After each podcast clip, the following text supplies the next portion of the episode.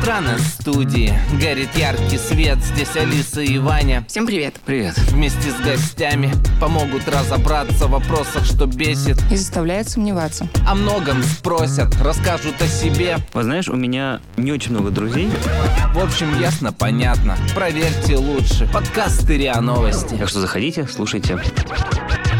Привет. Это ясно понятно. Подкаст о жизни современных людей.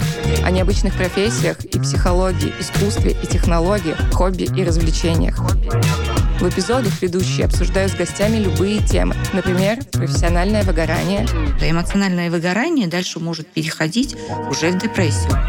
жизнь в Европе и особенности Франции, Наверное, из 10 парижан лишь один родился и вырос в Париже.